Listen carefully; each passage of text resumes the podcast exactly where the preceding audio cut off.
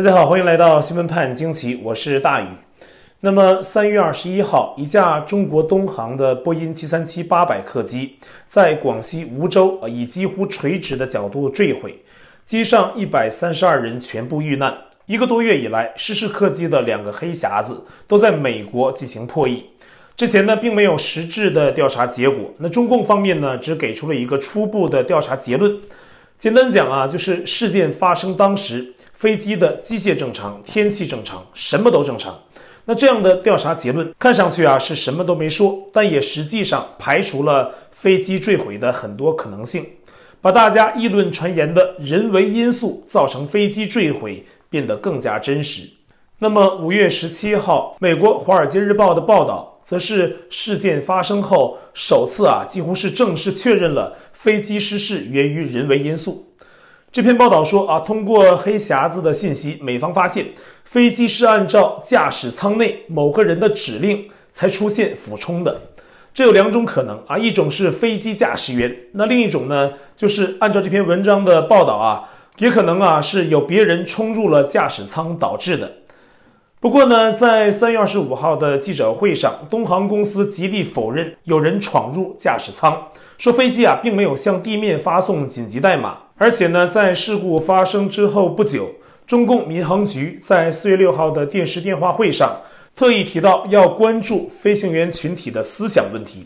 那这些细节都说明飞机驾驶员是最大的嫌疑人。根据早前消息人士的爆料这架飞机的副机师名叫张正平，工作经验是极为丰富，但是却屈居副职，疑似受到排挤打压，而自己在恒大的投资又亏本，最终选择这种方式自我了断，拉了一飞机的人做陪葬。而且消息说呢，在他作案之前还写有遗书，上面还发表了对习近平政策的不满，而这属于是最敏感的部分了。如果属实，那么等于是习的政策间接导致这个副机师自杀，而连累了一飞机的人，造成惨案。但有意思的是呢，中共乖乖的把两个黑匣子都交给美方调查，而且自己在初步调查的发布中，始终都说不存在任何客观因素导致飞机坠毁，排除了所有的非人为因素。然后呢，又不吐口说是人为因素造成，好像就等着美方调查发现人为原因，给美国的调查铺路要借美国之口说出真相。所以我还是比较倾向于认为这是民航领域的政治反对派一次反袭的操作，因为这一切的套路太顺理成章了。自己不说事故原因等着美国公布，然后呢又排除了除人为之外的所有可能性。自己的内部通报呢又可以让媒体公开报道，说要关注飞行员群体的思想。而在那之前，海外爆料就已经抛出消息说坠机是由于副机师张正平的缘故。而张正平呢有对习近平政策不满的情绪，整个的这一盘操作，我觉得是动机比较明显的。而民航领域其实是江派人马的又一个据点，当然也不排除任何其他官员在里面浑水摸鱼。早在2016年的时候习近平打江就对民航系统进行了一次大洗牌。当时呢，民航局长李家祥被免去了民航局长的职务，南航呢也有触及，而本次出事的东航，当时呢也被中纪委的巡视组做了专项的巡视。东航是中共三大航空公司之一，总部在上海。前党魁江泽民的儿子江民恒当时还是东航的董事，曾庆红的儿子曾伟还是东航的后台老板之一。而江家呢在上海以航空航天为名义搞运作，也不只是在东航这一摊儿。以前呢有举报材料还提过，江民恒曾以中共载人航空工程副总指挥的名义，在上海闵行区搞了一个航天城，上海的航天局都搬到了这个航天城里面。而航天城中呢更加隐蔽的一个处所是江蛤蟆的行宫，规模比毛泽东年代营建的上海西郊宾馆还要大。而江派的这个航空部门呢，乃至是空军都是爪牙遍布的。2014年7月到8月，中国发生过一次华北12个机场禁飞的事件。那消息说呢，当时是有一个人男扮女装，准备逃到海外。这个人呢，就是架空胡锦涛的重要江派人物之一，胡时代的中共中央军委副主席郭伯雄。那靳飞啊，当时的传言就是说呀，是为了拦截他，因为郭伯雄啊被宣布开除党籍，移交军事检察机关处理，就是在2014年的7月，靳飞事件的前夕。那靳飞呢，那肯定是习近平他们干的啊。我要说的是，在靳飞之后啊，中共的北京军区的空军政治部副主任陈红岩、广州军区的空军后勤部部长王生等人都被移送调查。很明显，那就是他们配合了郭伯雄的出逃。而那会儿呢，是2014年，中共还是7大军区啊。习近平的5大战区是2016年开始搞的啊，目的之一呢，也是为了重新洗牌，拿掉好多军中的异己分子。这都是过去的事儿了，也是大约在2016年之后，那习近平呢对江派的追杀打击突然缓了下来，原本看上去就要抓的庆亲王曾庆红也没了下文，很可能是两派在幕后达成某种妥协，那么这也就给中国一些领域啊继续留有江曾余党留下空间，其中啊就很可能包括这个民航部门，所以呢，我觉得今年这个3月东航空难。发生的突然，而且真相公布出来的过程也是比较迂回，且不寻常的细节啊太多。刚才我们也都说了这些，那因此呢，这件事啊也许没有就此结束，还没完。后面呢，没准啊还要折腾出什么新的花样，成为中共内部斗争的又一个砝码。华尔街日报呢今天报道出来的也只是美方的一个初步调查，但是呢方向基本上就明确了啊，就是人为造成。正式调查结果往往呢都要1年或者更久，那咱们就等着看啊，接下去这件事会朝哪个方向发展，应该不会啊就这么销声匿迹了。东航坠机这件事啊不简单，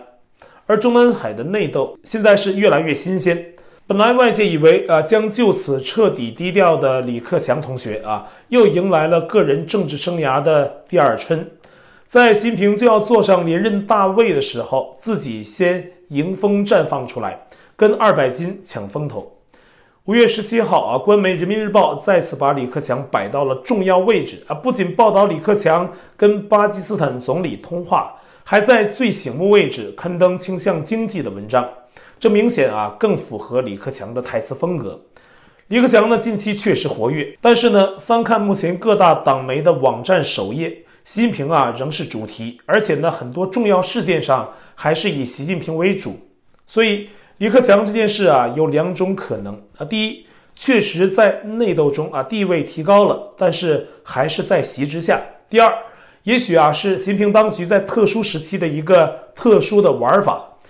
借着这个第二点呢，一会儿呢我们再谈一个细节啊，先说那近期传得沸沸扬扬的习近平禅位给李克强是怎么回事呢？那这事儿啊不是空穴来风，很可能啊确实李克强被赋予了更多的职能，可是呢这个事儿从中共高层口中传出来，他可能就变了味儿了。目的是啥呢？还是权力斗争，迂回爆料给海外，然后呢通过海外这样再回销到中国，给习近平一派造成舆论上的压力。反正中共里面呢没有谁是好饼啊，没有好鸟，互相之间就是这么斗的。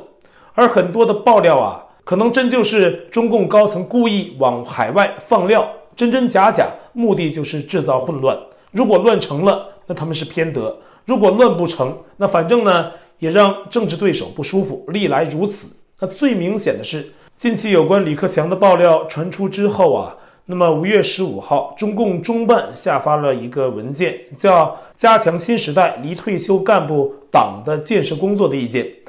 那要求中共退休高官要严守纪律，不得妄议中央。那还有一处就是不能传播政治性的负面言论。那这一点就与高层不同派系的放风爆料有关。其实呢，这个文件无意间呢透露了一个细节，就是我们刚才说的，党内高层啊真的在玩爆料战啊，现在有，之后还会有，20大之前还会很多。那么像我们刚才说的，李克强被赋予了更多职能。是不是习近平当局的一个新的玩法呢？这个也不能排除。比如习近平以党主席之类的更高的职务寻求连任，在党内的压力下安排李某某或者其他人做国家主席的位置，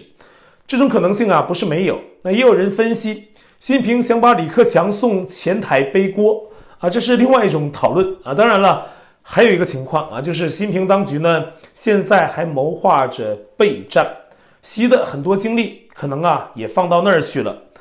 海外近日有人爆料了一段录音，是广东高层的一场秘密会议，明确说传达习近平指示，讨论如何部署平时和战时的转换，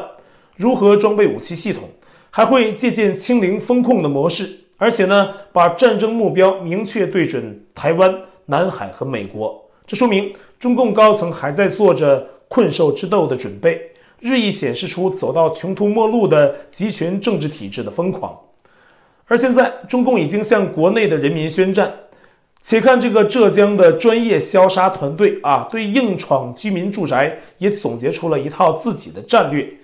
先用工具给门撬出缝隙，再用高级设备把门彻底给豁开，让有强迫症的领导看的是十分的满足。任何一个邪恶集权都是疯狂的，而下场呢也都是悲催的。好，我在 Telegram 上面的官方公告群是 TWM_大于 news， 观众讨论群是 TWM_XWPAJQ_US， 节目信箱是 XWPAJQ@gmail.com， 还有我的会员网站网址是大于 US.com， 也欢迎您订阅本频道并点击小铃铛获得节目发布的通知。那感谢您的收看，我们下期节目再会。